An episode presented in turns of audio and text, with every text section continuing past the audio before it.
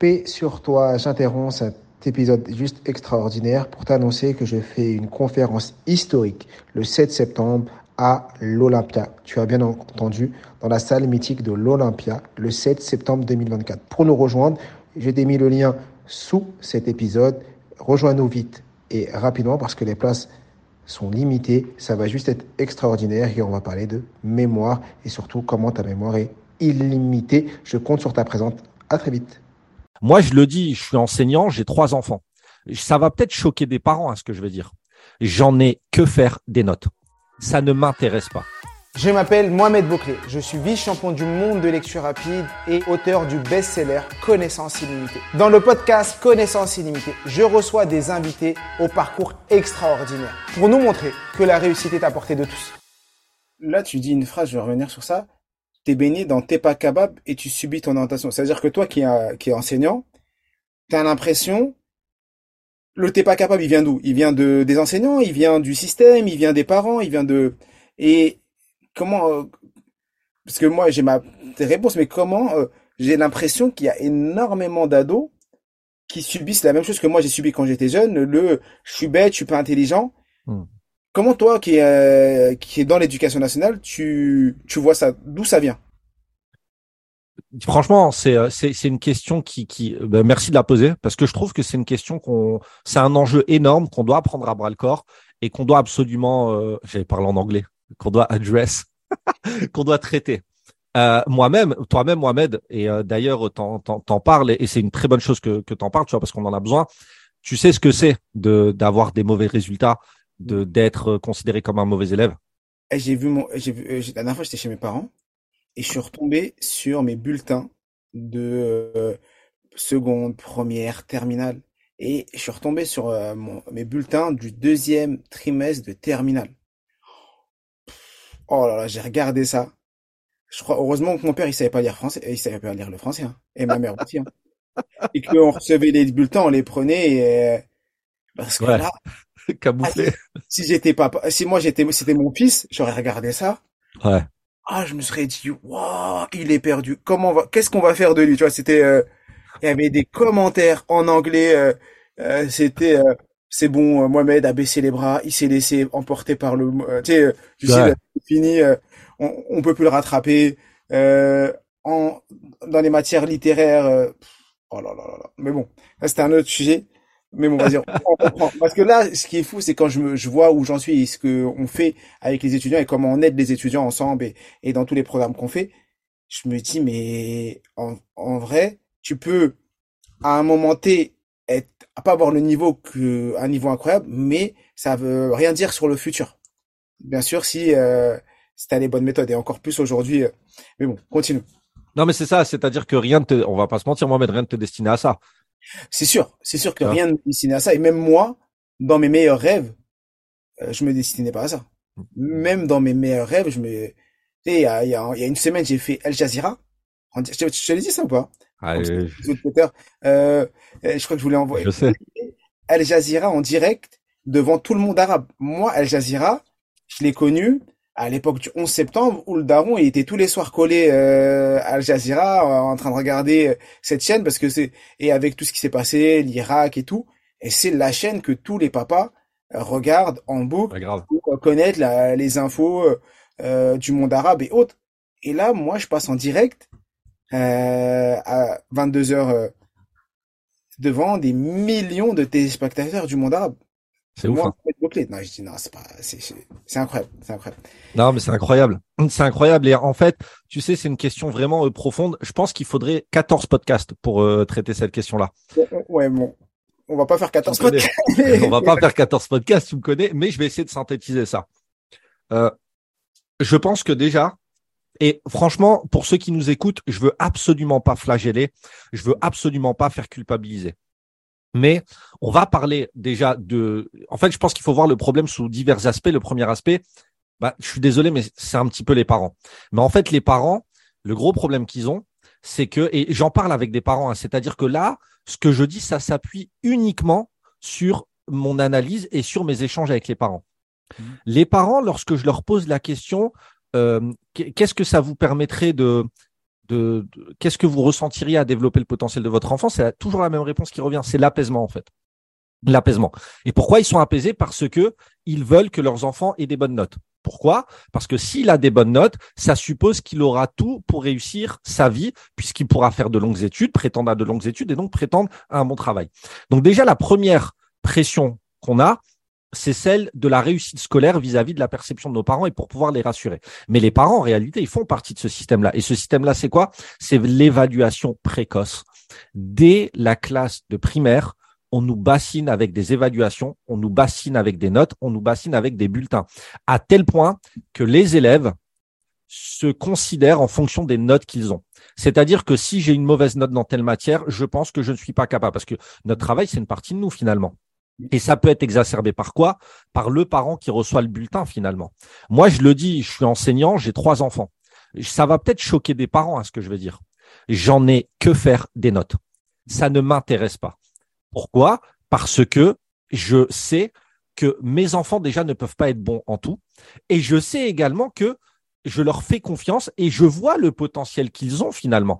Et je suis désolé, une note, ça veut tout et rien dire. Une note, c'est quoi? C'est l'évaluation à l'instant T en fonction de plein de facteurs. De facteurs, ça ne reflète pas le potentiel, ça ne reflète pas euh, l'effort non plus. Mais ce que je veux dire, c'est que pourquoi les élèves ne se sentent pas capables?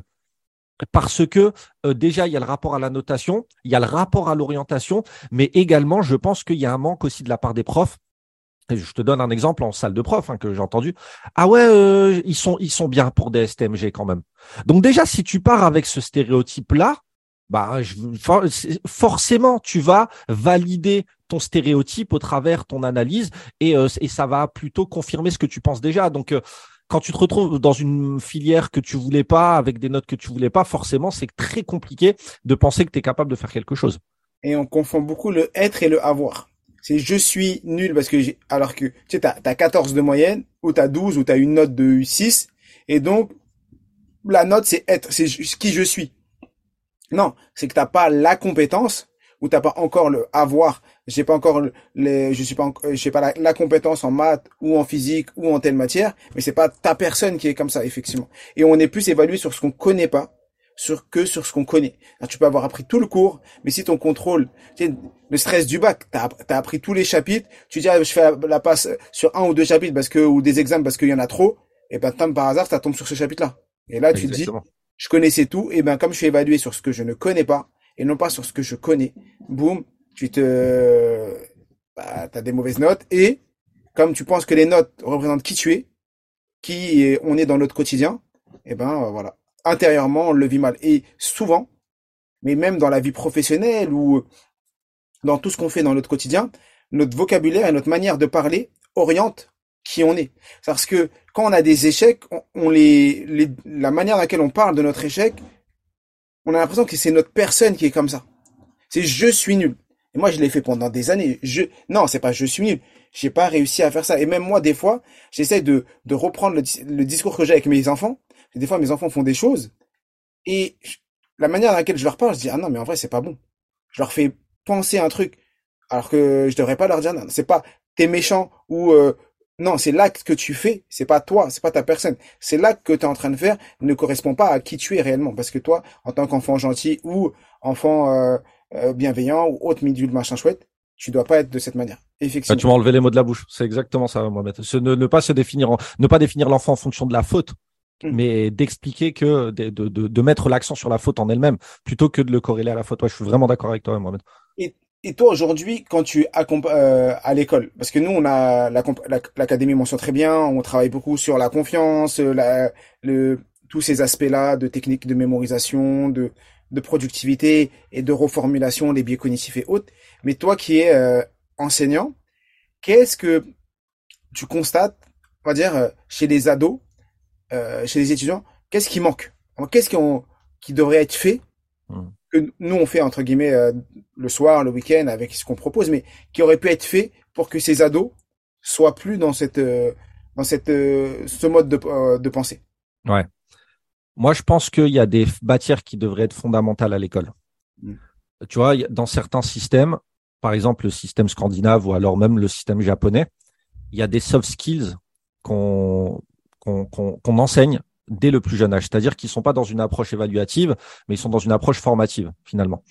Euh, par exemple, ce n'est pas normal pour moi, après c'est discutable, mais que dans le système français, il n'y ait pas des cours de confiance en soi.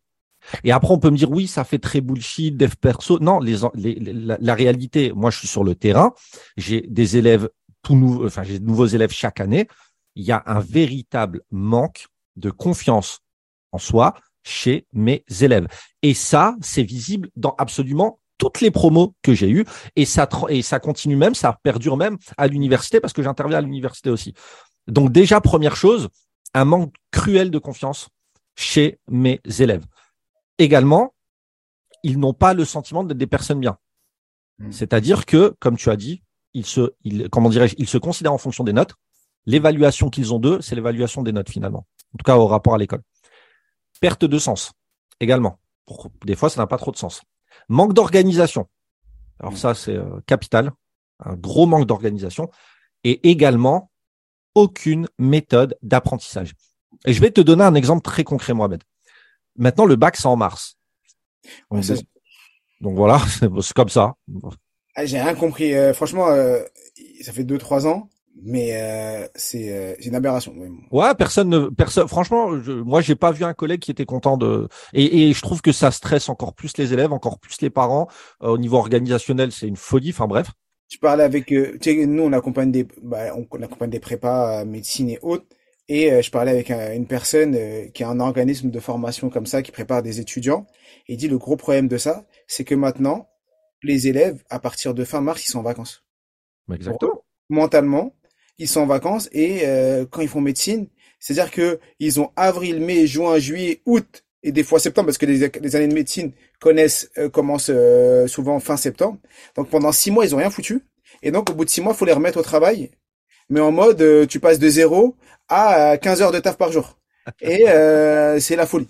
Donc bon ça c'est un autre sujet, mais oui c'est pour moi j'ai Bon, c'est un autre euh, sujet. Non, mais justement, tu vois, et en fait, pourquoi? Parce que à partir de septembre, on leur demande d'apprendre à, à, préparer le grand oral, d'apprendre à pitcher. Enfin, c'est pas un pitch, mais en tout cas, c'est c'est même pas de l'éloquence. On va dire que c'est de l'art oratoire. Enfin, bref.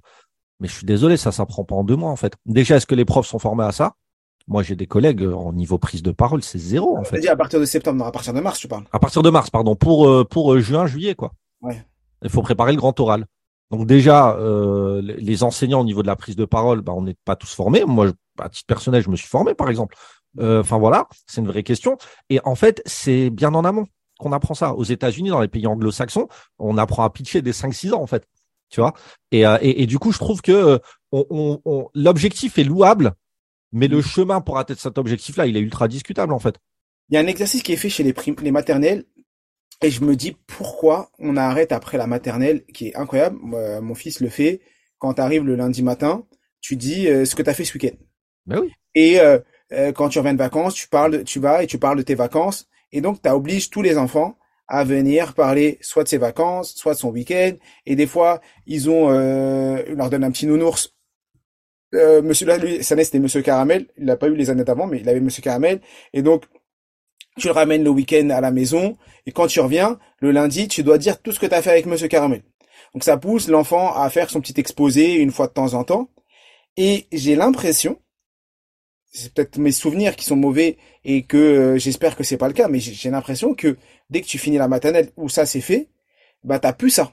T'as plus ces moments où l'enfant, à part des exposés, mais des exposés notés. C'est ça le problème. C'est que plus tard, que ce soit en primaire au collège, tu as des exposés. Mais l'exposé est toujours associé à la note. Et comme il est fait une fois par an, tu as tellement de pression dessus, ça te pousse pas à, prendre du plaisir. Alors que moi, je pense qu'il faudrait plus souvent dans l'année être amené à laisser l'enfant prendre la parole. Tu as des enfants, pendant un an, ils parlent pas en cours. ils viennent, ils T'as pas entendu, le gars il est timide, t'as pas entendu un mot de sa bouche pendant un an.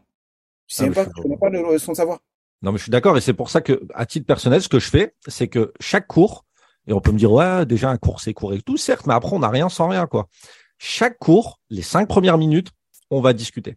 Et en fait, euh, le but, au-delà de ça, c'est quoi? C'est bah, déjà de créer un, climat de confiance et leur donner la parole et les faire parler, en fait. C'est-à-dire que pour eux, ils, euh, moi, je leur pose des questions, tu vois, moi, je connais rien au foot. mais j'ai des potes qui suivent. Ah, vous avez vu le match et tout. Donc je fais genre j'ai regardé, tu vois, alors que je connais rien vraiment. Un jour ils m'ont invité à la radio du, du lycée. Ils pensaient que je connaissais le foot parce que tous les lundis matins je parlais de foot avec eux et euh, je connais rien. Et euh, ils me disent Monsieur, vous pensez quoi de Benzema? Je dis bah actuellement Benzema, je pense que c'est le meilleur numéro 10 au monde. Et là, il... et là, en fait, et en fait le masque tombe, tu vois. Bon, c'était à la fin d'année, ça va. tu vois ce que je veux dire? Et, là, le masque tombe. Mais en fait, tout ça pour dire que, bien évidemment, il faut les faire parler. Et moi, je leur fais parler de tout. Hein. Euh, vous avez mangé quoi à midi? Quand on croit à midi, euh, c'était quoi votre repas? Et du coup, on va parler d'alimentation, des rythmes circadiens, de, de l'impact de la glycémie sur l'état de forme, etc., etc. Enfin, il faut parler de toutes ces choses-là. Mais le but, c'est pas tant de leur renseigner des choses, c'est eux de les faire parler, en fait. Et c'est cool parce que, tu vois, dans l'académie mention très bien, c'est ce qu'on essaie de faire, faire, de faire. Du moins, on essaie. C'est même pas on essaie, on le fait avec euh, tous les modules sur la prise de parole, sur euh, le fait que l'enfant va apprendre à prendre la parole et le fait qu'on ait des ateliers où on fait, on fait passer la parole. On aime bien, tu sais, on fait passer la parole à plein de gens et des fois tu vois le petit qu'il a pas, il a pas envie de parler, mais comme tu le mets dans une ambiance positive et que tu es bienveillant, et eh ben et qu'il essaye, il dit mais en vrai ça c'est cool. C'est cool mais sur l'académie sont très bien. Déjà, il y a, y, a, y a, un truc qui est fondamental, c'est que déjà notre notre base de travail, ça a été les problématiques du terrain. Mm. Et, et, du coup, forcément, ça peut que permettre des transformations. Et moi, je me souviendrai toute ma vie de cette transformation. On avait une étudiante qui était là et on avait une collégienne.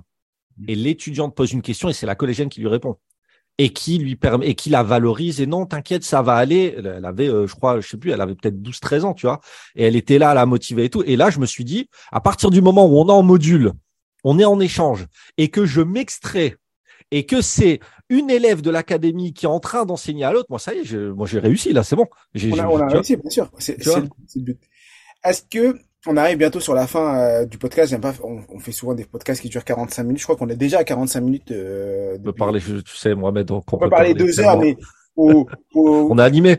Ouais, pour que les personnes puissent rester, euh, tu vois, avec la, cohérence cardiaque, faut qu'ils, non, avec euh, la cohérence cardiaque et ce que je veux dire, les pomodoro, faut qu'ils puissent rester concentrés. Donc quand c'est trop trop long, ils passent à, à autre chose. Si aujourd'hui tu avais euh, le ministre de l'Éducation, le nouveau ministre, parce que euh, on, on, change de ministre euh, comme de chemise, surtout au niveau de l'éducation nationale, si tu avais le nouveau ministre devant toi et que tu voulais lui passer un message, quel message tu, tu voudrais lui passer? Je lui demanderais d'écouter les élèves en fait, d'être à l'écoute. Franchement, en fait, tu sais, on, a l'impression que le, système va, va, va aller mieux parce qu'il faut dire une chose, et c'est pas moi qui le dis, c'est le rapport PISA. Le système français, il est très bon pour les très bons, en fait. C'est un système qui est bon pour les, voilà, pour, qui est élitiste, entre guillemets. Moi, je pense qu'il faut revenir à une base, et la base, c'est quoi? Bah, c'est d'écouter les élèves. Ils ont besoin de quoi en fait nos élèves? Comment on fait pour se sentir mieux à l'école? Parce que finalement c'est ça le problème, c'est que on nous on, nous parle de d'alourdir les emplois du temps, de faire en sorte qu'ils soient mieux à l'école. Mais déjà la question à se poser c'est est-ce qu'ils se sentent bien à l'école? Et moi je pense pas en fait. Il n'y a pas une année où j'ai pas un élève qui euh, qui, me parle de harcèlement. Il n'y a pas une année où alors dans ma classe il n'y en a pas et il n'y en aura jamais parce que je suis intransigeant avec ça. Et, euh, et je, je dès le premier jour je sensibilise au harcèlement, tu vois, dès le premier jour. C'est-à-dire que ça, et, surtout, j'essaye de, créer une bonne ambiance. C'est-à-dire que quand quelqu'un se sent rejeté, pas se sent rejeté, mais qu'il est seul, je, sensibilise les autres à, huis clos pour l'inviter à manger, pour le faire participer aux sorties, etc., etc., qui est vraiment personne qui se sent exclu, tu vois. Et moi, je pense que la base de tout, c'est de les écouter. Et je pense qu'en France, on a des rythmes qui sont beaucoup trop lourds, en fait. Les gamins sont chaos. Ils sont KO. Après, on peut me dire oui, c'est le téléphone. Certes, mais il faut composer avec, en fait. Donc, première chose, moi, j'écouterai les gamins. Vraiment, je leur donnerai la parole et je pense que c'est ça qui va nous permettre d'avoir un meilleur système. C'est pas une énième, une énième réforme, une énième, une énième refonte des programmes. Ce qui va nous écouter, c'est, de, ce qui va nous, nous, nous permettre de réussir et j'ai espoir. C'est ce que je fais dans mes classes et j'ai très bons résultats. C'est de mettre le besoin de nos élèves au centre du processus en fait et, et de faire en sorte qu'ils se sentent bien parce que on aura beau réformer si l'élève ne se sent pas bien ça ne fonctionnera pas en fait. Et t'as pas l'impression qu'on nivelle le niveau par le bas? Que tous les ans que tous les programmes que tout ce qui est fait est toujours euh, vers le bas vers le bas et mmh. euh, que plus on avance plus euh, plus les niveaux sont plus les niveaux sont, sont bas tout simplement. En fait, moi, je pense qu'il y a, il y a deux choses qu'il faut dire par rapport à ça.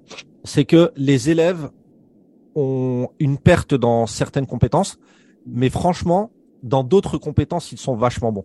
Par exemple, c'est vrai que moi, les élèves que j'ai euh, à l'écrit, c'est mais, déjà depuis 2016, à l'écrit, je vois une différence fonda euh, mais phénoménale entre mes élèves de 2016 et mes élèves d'aujourd'hui. Hmm. Par contre, le truc qui est sûr, c'est que euh, dans euh, les, les exercices digitaux que je leur donne, dans eux-mêmes les, les sketchs de vente, parce que moi par exemple je fais des sketchs de vente ceci cela, ils sont beaucoup, ils sont meilleurs en fait. Tu vois, ils sont ils sont vachement meilleurs. Donc je pense que les élèves sont en train de développer d'autres compétences. Simplement, je pense que c'est à nous aussi d'adapter la mutation du marché du travail et de la société euh, aux compétences qu'on demande de développer euh, chez nos élèves. Et il y a aussi une deuxième chose, c'est que je pense que le niveau des profs baisse aussi. C'est-à-dire que euh, moi, je, je, je, sais qu'il y a beaucoup de personnes qui euh, flagellent les, enfin voilà, qui martèlent les, les, élèves en leur disant vous êtes nuls. avant, c'était pas comme ça. Ouais, mais les profs non plus, c'était pas comme ça avant. Enfin, je suis désolé. Je vais te dire un truc, mais c'est où je vais te dire un truc. Je me dis demain je perds tout, je, deviens prof. Mais on a besoin. Tu sais pourquoi je dis ça? Euh... Vacataire, t'as besoin de rien pour être vacataire. C'est-à-dire que d'un côté, tu prends la tête au prof en disant faut pas plus 5 pour être prof, et de l'autre côté, si t'as un tout petit peu d'expérience, que t'as travaillé un peu, comme il y a tellement d'endroits où ils sont en galère de prof, que t'arrives et tu te dis ben moi euh, j'ai un diplôme d'ingénieur, ah ben tiens, tu peux faire prof de chimie. Euh. J'avais un pote, euh, un ami, il a fait une école d'ingénieur. Alors on a fait bac S ensemble, il a fait prépa. Après il a fait une école d'ingé en logistique. Hein. Il a travaillé deux ans, il en avait marre. Et je discute avec lui, il me dit ouais tu fais tu fais quoi maintenant? Il dit je suis prof de maths dans un lycée. Je dis comment ça? Il me dit ouais on m'a proposé une mission, j'étais en galère, j'ai vu qu'il y avait possibilité de faire quelques heures de maths. Je suis arrivé, j'ai fait prof de maths. Je dis mais mais euh, je me rappelle de toi euh, en maths, euh, c'était pas un truc doux, tu vois. Mm. il me dit ouais, je suis allé et en plus comme ils étaient en galère, ils m'ont donné encore plus de d'heures. Donc maintenant je fais les terminales, les premières et les secondes. Je dis mais et il se dit mais à quel moment t'as eu le cours de maths, la préparation? Non mais je sais pas, ils m'ont donné un manuel et j'y suis allé, tu vois. Prof de maths. Et, ah et à un moment, il m'a même j'ai un autre pote Robelote, même chose en, en lycée et il faisait prof de d'une manière scientifique et ils ont dit on n'a pas de prof de physique, tu voudrais pas faire prof de physique? Je dis non mais moi je suis pas je suis pas prof de physique, tu vois. OK, euh, j'ai fait un bac scientifique mais euh, moi la physique euh... Ah mais t'inquiète, c'est juste le juste ce qui est écrit dans le manuel. Non mais ouais. Non mais c'est je dirais même plus loin moi ma tu vois, euh, ma femme, elle a fait, elle a fait euh, un, DUT ou une licence, je sais plus, en, espagnol. On lui a proposé d'être prof de maths, euh, un entretien, tu sur du travail et tout. En fait, mais le problème, Mohamed, tu sais ce que c'est, c'est que déjà les contractuels, je tiens à dire un truc, heureusement qu'ils sont là. Parce que, et il y en a qui font un travail, mais vraiment, moi, les, les parmi les enseignants qui m'ont le plus ébahi, il y avait notamment des contractuels à tes souhaits.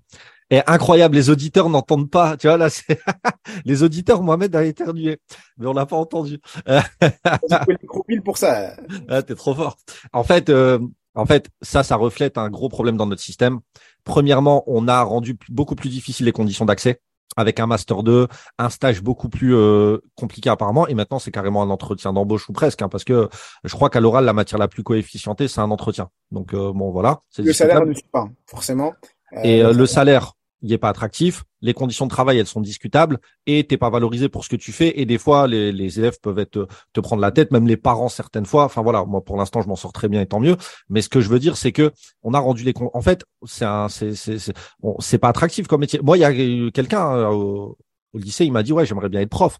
J'ai dit franchement, essaye de, essaye d'enseigner, mais différemment. Et ça, et ça m'attriste parce que j'adore mon métier, tu vois. Mais à un moment donné, il faut être objectif. Et donc, tu disais, les contractuels, ils font, ils font bien, ils, heureusement qu'ils sont là et qu'ils font leur, leur, leur, boulot. En fait, en fait, tu sais, euh, je pense que euh, on a, on a, il y a eu un contractuel bashing, c'est-à-dire qu'à un moment donné, l'année dernière, on manquait tellement de profs qu'on a fait des entretiens de 45 minutes et on a pris euh, presque tout le monde. Sauf que on a mis dans le même panier tous les contractuels. Et moi, je milite contre ça. Pourquoi? Parce que les contractuels que j'ai autour de moi, ils font un travail qui est absolument remarquable. Ils ont une conscience que les titulaires n'ont pas. Pourquoi? Parce que les titulaires, pour certains, je vais, j'ai attention, c'est une infime minorité, mais ils ont la sécurité de l'emploi. Euh, que, que ça fonctionne ou pas avec les élèves, on s'en fiche. Et en réalité, dans le privé, il y en a beaucoup qui seraient déjà virés, véritablement, tu vois. Et c'est leur statut. Ils peuvent sauter à, tout moment. Bah c'est ça. Et les contractuels, franchement, ils sont très demandeurs de euh, comment dirais-je de formation, de conseils, etc., etc. Et euh, ce que je retrouve pas en fait chez, chez les titulaires. Donc euh, moi, c'est vrai que les conditions de recrutement sont discutables. Devenir prof en 45 minutes, je trouve ça aberrant, vraiment. Et en même temps, les conditions de recrutement aujourd'hui, elles sont dingues. Moi, j'ai pas fait une, licence de sciences de l'éducation, et pourtant, bah, je pense avoir de, de bases solides et des outils concrets en pédagogie. Mais sincèrement, faut pas mettre tout le monde dans le même panier. Heureusement que les contractuels sont là. Euh, et encore une fois, je pense que majoritairement, je parle pas que des contractuels, mais je parle majoritairement, les profs aussi ont perdu en pédagogie, ils ont perdu en, conscience professionnelle pour certains, et il faut se dire les choses, c'est-à-dire qu'on on attaque les élèves, mais à un moment donné, il faut aussi euh, prendre nos responsabilités. On doit se former en pédagogie, on doit proposer de nouvelles choses. La classe autobus, là, tu sais, 30 euh, élèves alignés comme ça, sortez votre lige, passe 14. Je suis désolé, on est en 2023, faut arrêter quoi. je suis d'accord. Bah ouais, tu peux pas. Tu peux pas avoir une bonne ambiance de classe avec ça, Mohamed. Tu vois, c'est c'est pas possible. C'est impossible. C'est impossible. Euh, on arrive sur la fin euh, de l'épisode. Est-ce que il euh, y a quelque chose que tu as dit ou t'as pas que t'as pas encore dit, mais qui pour toi est super important que tu aimerais donner aux auditeurs? Bah, moi, je vais dire deux choses. La, la première chose, c'est, je vais surtout m'adresser aux parents en fait. Votre enfant ne sera jamais pire que moi. Donc, euh, je sais, les parents, que vous avez euh, une énorme pression vis-à-vis des notes. Il existe des accompagnements. Alors attention, hein, je vais prêcher pour ma paroisse, mais euh, parce que c'est c'est un accompagnement dont je suis vraiment fier et dont avec Mohamed on, on fait un travail et avec toute l'équipe hein, qui est avec nous, on, essaie vraiment de donner le meilleur de nous-mêmes pour la réussite de vos enfants. Euh, bien sûr, il existe des accompagnements type l'académie mention très bien par exemple, et on a essayé de rendre ça vraiment euh, très ludique, très accessible. On a gamifié le truc. Enfin, vraiment, on, on, a rendu, on a essayé de rendre ça le plus accessible possible. Mais chers parents, je tiens à vous dire une chose, c'est que euh, euh, des fois, en fait, on projette notre ambition et notre pression sur nos enfants. C'est-à-dire que peut-être que dans notre carrière professionnelle, on considère qu'on aurait pu faire les choses meilleures et d'ailleurs tout est perfectible. Alors on va exiger des choses de notre enfant. Ouais, si t'as pas 15 de moyenne, ça va pas. Ouais, t'as une mauvaise note en truc. T'es bon en maths, mais t'es pas bon en français. Fais attention. Et moi, je tiens à vous dire une chose. Arrêtons de nous poser la question de savoir si notre enfant réussit à l'école, mais posons-nous la question si est-ce que notre enfant aime apprendre finalement? Et est-ce qu'il est épanoui? Moi, je veux dire le plus important en tant que papa, c'est que mon enfant soit heureux et qu'il soit content et qu'il soit fier de lui. Et je suis désolé, ça ne passe pas forcément par la réussite scolaire en fait. C'est-à-dire que votre enfant peut avoir des hauts et des bas et ça va pas lui permettre de rebondir si vous lui permettez d'acquérir les bons outils en fait. Donc c'est déjà la première chose, c'est arrêtons d'être dans cette pression constante. Et encore une fois, chers parents qui m'écoutent, je tiens à vous dire que je sais que vous ne faites pas, vous faites partie d'un système et que vous voulez le meilleur pour votre enfant. Je suis pas en train de vous faire culpabiliser. Ça, c'est la première chose. Et deuxième chose que j'ai à vous dire, donner un amour inconditionnel à votre enfant. Vraiment, ça, ça, ça va euh, transcender tout, ça va le mettre en confiance. Discutez avec lui et ne vous inquiétez pas. On peut réussir sa vie, on peut réussir dans la vie. réussir sa vie, c'est être heureux, avoir un impact dans la vie des gens, être bienveillant avec son prochain, etc., etc. Réussir dans la vie, c'est professionnellement. Et euh, je vous dis, moi, mon fils, il adore la cuisine. Demain, il vient me voir, il me dit papa, je veux faire un CAP cuisine. Pourtant, je sais que le CAP, c'est un diplôme qui peut être déchanté. Et eh ben, je serai le plus heureux du monde. Ce n'est pas le diplôme qui fait le bonheur, ce n'est pas le diplôme qui fait le bien, ce n'est pas le diplôme qui fait le statut et ce n'est pas le salaire non plus. Donc, je sais que vous voulez le meilleur pour votre enfant, mais chers parents, s'il vous plaît, s'il vous plaît, essayez de sortir de cette pression-là et, euh, et, ne pensez pas que tous les parents font mieux que vous, en fait. On a tendance à le vrai problème, et je finirai avec ça, Mohamed. Il y a une maman qui vient me voir. Elle me dit mon enfant, il n'est pas motivé en ce moment. Il est en classe de quatrième, sa moyenne elle a baissé, etc. Elle me parle pendant dix minutes. Et je lui dis bah écoutez, vous me parlez beaucoup de sa moyenne. Il a combien? Elle me dit il y a 12 de moyenne. Je dis en quatrième il y a 12 de moyenne. Elle me dit ouais, je dis mais c'est très bien. Moi j'avais pas ça par exemple. Vous me demandez conseil alors que j'avais pas ça. elle me dit ouais mais le problème c'est que la classe elle a 12 et demi. Je dis ah le problème c'est pas votre enfant. Le problème c'est la comparaison que vous faites avec votre enfant. Peut-être que dans une autre classe, il aurait eu, euh, je sais pas, une autre note. Peut-être qu'avec un autre prof, il aurait eu une autre note. Une note, ça veut rien dire. En fait, c'est ultra euh, discutable. Tu sais, quand on corrige le bac, on a une copie test et on corrige la même copie. Les notes, ça va de 6 à 16. Pourtant, c'est la même copie. Parce qu'effectivement, une note, c'est, discutable s'il y a une perception, etc. Donc voilà. Et j'ai envie de vous dire un truc. Si vous êtes jusque là, eh ben en fait, on va faire un petit jeu. si t'es d'accord, Mohamed. Si vous, si vous êtes jusque là, envoyez euh, une voiture en, en message à Mohamed et à moi. Ça veut dire que vous avez écouté l'épisode jusqu'au bout. C'était un podcasteur qui faisait ça. Euh, j'avais, trouvé l'idée euh, super originale.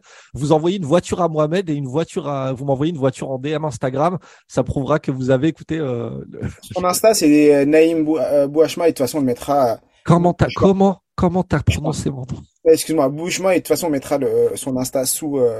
Ça peut le- être pas mal, non? Partout. Comment? C'est une bonne idée. C'est une bonne idée. Une voiture rouge. N'importe- Prenez n'importe quelle voiture en photo et vous nous l'envoyez. Parfait. Merci Naïm d'avoir euh, consacré quasiment une heure, euh, bah, on a fait une heure, hein, euh, une heure à, à mes côtés pour parler d'enseignement, de pédagogie et également de ton parcours qui est très inspirant. J'invite toutes les personnes qui nous ont écoutés à bien sûr laisser 5 étoiles sous Apple Apple Podcast, également sur YouTube, à partager cet épisode parce que c'est bientôt la rentrée, les enfants, les parents en ont besoin.